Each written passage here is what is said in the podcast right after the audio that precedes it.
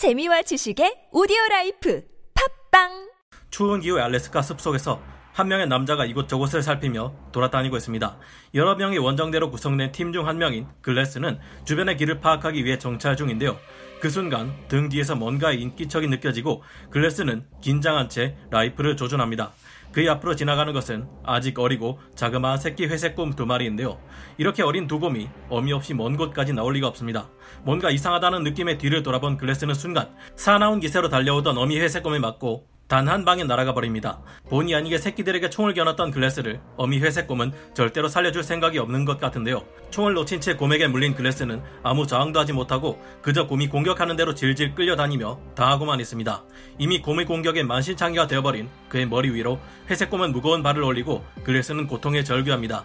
곰이 잠시 한눈을 파는 사이 이대로는 도저히 살아남을 수 없을 것 같다는 생각에 글래스는 땅에 떨어진 라이플을 손에 쥐고 곰의 머리를 향해 쾅 하고 총을 쏩니다.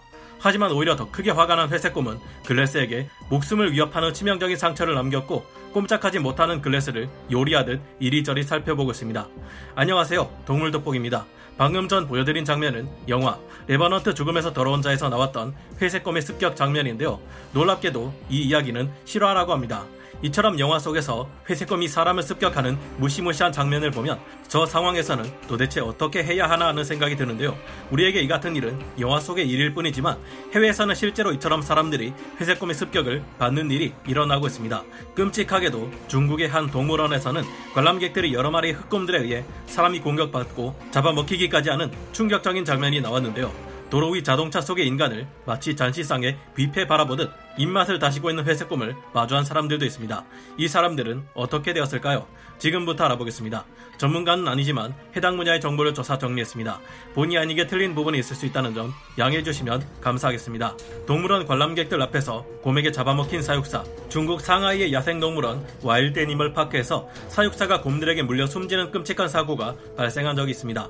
그것도 수많은 관람객들이 이를 생생하게 지켜보고 있는 도중에 말이죠.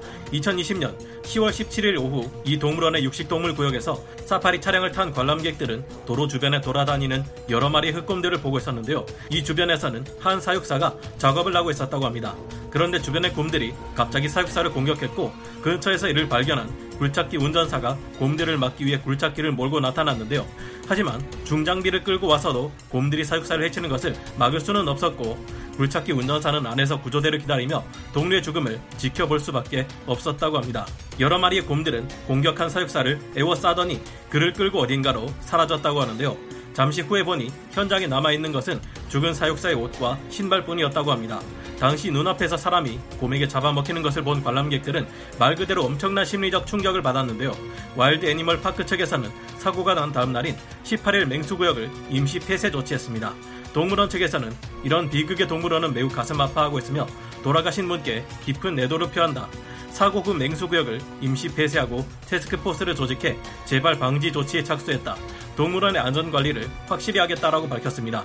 이 곰들이라고 해서 사람을 전문적으로 공격하는 식인 곰들은 아니었겠지만 곰의 영역 안에서 버젓이 도로에서 작업을 하고 있다면 충분히 곰들의 오해를 살 수도 있지 않았을까 생각해 보게 됩니다. 육식동물 구역 내에서 작업을 해야 한다면 그 안에 있는 동물들을 다른 곳에 격리시킨 다음 행하는 것이 당연한 조치가 아니었나 생각이 드는데요. 여러모로 이런 동물원들은 안전 불감증이 심각한 게 아닌가 하는 생각이 듭니다. 저번에는 호랑이들 앞에서 부부 싸움하다가 아내가 호랑이에게 끌려가고 장모님까지 잡아먹히는 일이 일어난 바 있었으니까요. 사고가 난 이후 곰들은 사람을 공격하는 습성을 가지게 되었을지도 모르는데 같은 사고가 재발하는 것을 막기 위해서 이 곰들에게는 뭔가 조치가 이루어졌는지 의심스럽습니다.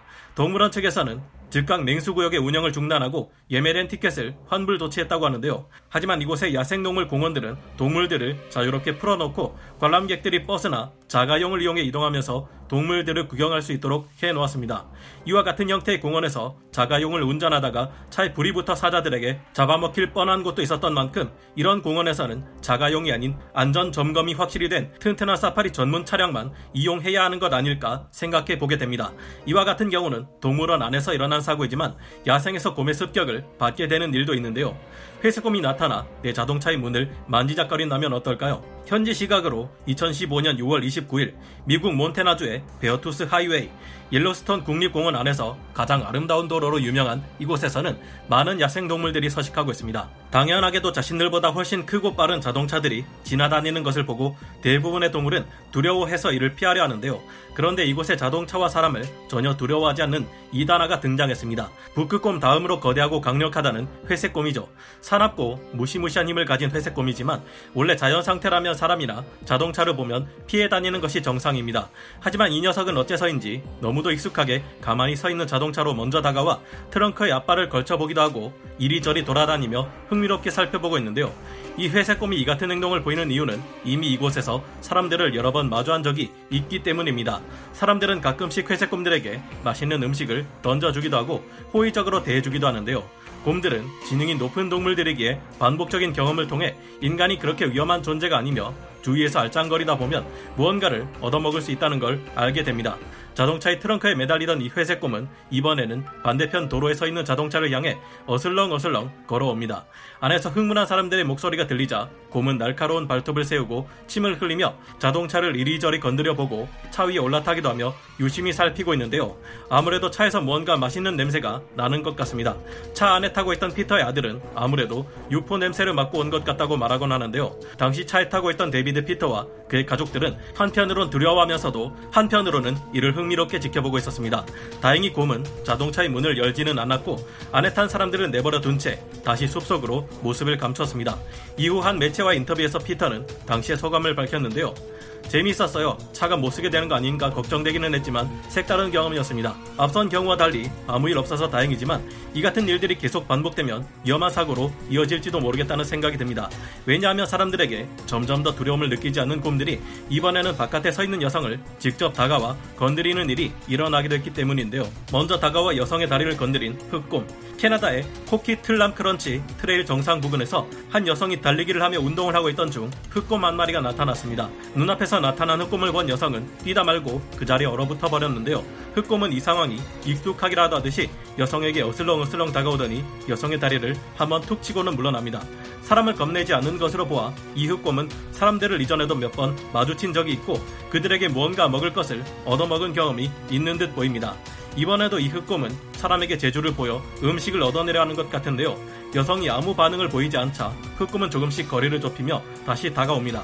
하지만 흑곰에게 여성이 겁을 먹은 것인지 이번에는 재빨리 그 자리를 지나 뛰어나왔고 흑곰은 아쉬운 듯 여성을 쳐다보고 있는데요. 공원 측에서는 이 곰이 아무도 해치지 않았지만 사람과의 접촉이 있었기 때문에 일단 공원을 폐쇄한 다음 놓아 곰을 생포할 계획이라고 밝혔는데요. 이웃곰에게 어떤 조치를 내릴 것인지는 추후에 결정하기로 했습니다. 야생동물에게 함부로 등을 보이는 것은 그들로 하여금 본능적으로 공격하게 만들 수 있기에 위험한 행동이지만 이번에는 이 여성의 운이 좋았던 것 같습니다. 곰을 마주치지 않으려면 어떻게 해야 할까요? 사람들이 곰을 마주치는 것은 흔히 있는 일은 아니지만 사고를 피하기 위해서 애초에 곰을 마주치지 않는 것이 가장 좋다고 합니다. 모든 곰들은 각각 위협을 받는다고 느끼는 거리인 개인 영역을 가지고 있다고 하는데요. 이 영역 안으로 우리가 들어간다면 곰은 공격적으로 변할 수 있기에 애초에 이 공간 안으로 들어가지 않는 것이 좋다고 합니다. 특히 새끼를 데리고 있는 암컷 곰은 새끼를 지키기 위해 공격적으로 나오는 만큼 더 충분한 공간을 지켜주어야 한다고 하는데요. 곰의 사진을 찍고 싶다면 절대 가까이 가지 말고 줌 기능을 사용하기를 권장하고 있습니다. 사람뿐만 아니라 곰 또한 사람들이 다니는 길을 똑같이 이용한다고 하는데요. 그렇기에 이런 곳에는 캠프 시설을 설치하지 않는 것이 좋다고 합니다. 혹시나 주변에 죽은 물고기나 다른 동물의 사체가 있다면 그 지역은 피하는 것이 좋다고 하는데요. 이럴 경우 가까이에 곰의 은신처가 있을지 모르기 때문입니다. 만약 그렇다면 개의 7배에 달하는 뛰어난 후각을 가진 곰들이 금세 사람의 낌새를 눈치채고 영역을 지키기 위해 공격적으로 나올 수 있다고 합니다. 가능한 빽빽한 너물은 피하는 것이 좋으며 사람 이 있다는 것을 곰이 알 수 있도록 일부러 소리를 내거나 노래를 부르거나 이야기를 해서 알아서 곰이 사람을 피하도록 하는 것이 좋다고 하는데요. 산행을 할 때 여럿이 함께 뭉쳐 이동하면 곰들이 더 잘 알아채기에 좋다고 합니다. 하지만 곰을 놀라게 하면 공격적으로 변할 수 있다고 하므로 너무 큰 소리는 내지 않는 것이 좋겠는데요. 가능한 바람을 등지고 걷는 것이 좋다고 합니다. 그리고 곰에게 먹이를 주는 것은 좋지 않다고 하는데요. 텐트에서 멀리 떨어진 채 요리하는 것이 좋으며 베이컨이나 훈제 생선처럼 냄새나고 기름기 많은 음식도 피하는 것이 좋다고 합니다. 만약 그래도 피치 못하게 곰을 마주쳤다면 침착하게 곰이 무슨 행동을 하는지 잘 주시해야 합니다. 곰은 호기심이 많기 때문에 가만히 있으면 곰이 다가와 일어선 채로 우리를 더 자세히 살피기 위해 가까이 올 수도 있다고 하는데요. 그렇게 곰이 우리를 알아봤다면 침착하게 보통의 목소리로 말을 걸어 우리가 인간임을 알아챌 수 있게 소리를 내는 것이 좋다고 합니다. 동료와 함께 있다면 가까이 붙거나 팔을 들어 올려 흔들면서 곰보다 사람이 더 커 보일 수 있도록 하는 것도 좋다고 하는데요. 이러면서 천천히 뒷걸음질 치며 곰과 멀어질 수 있도록 해야 한다고 합니다. 하지만 말이 쉽지 이렇게 해도 곰이 우리를 따라온다면 완전 패닉에 빠질 듯한데요.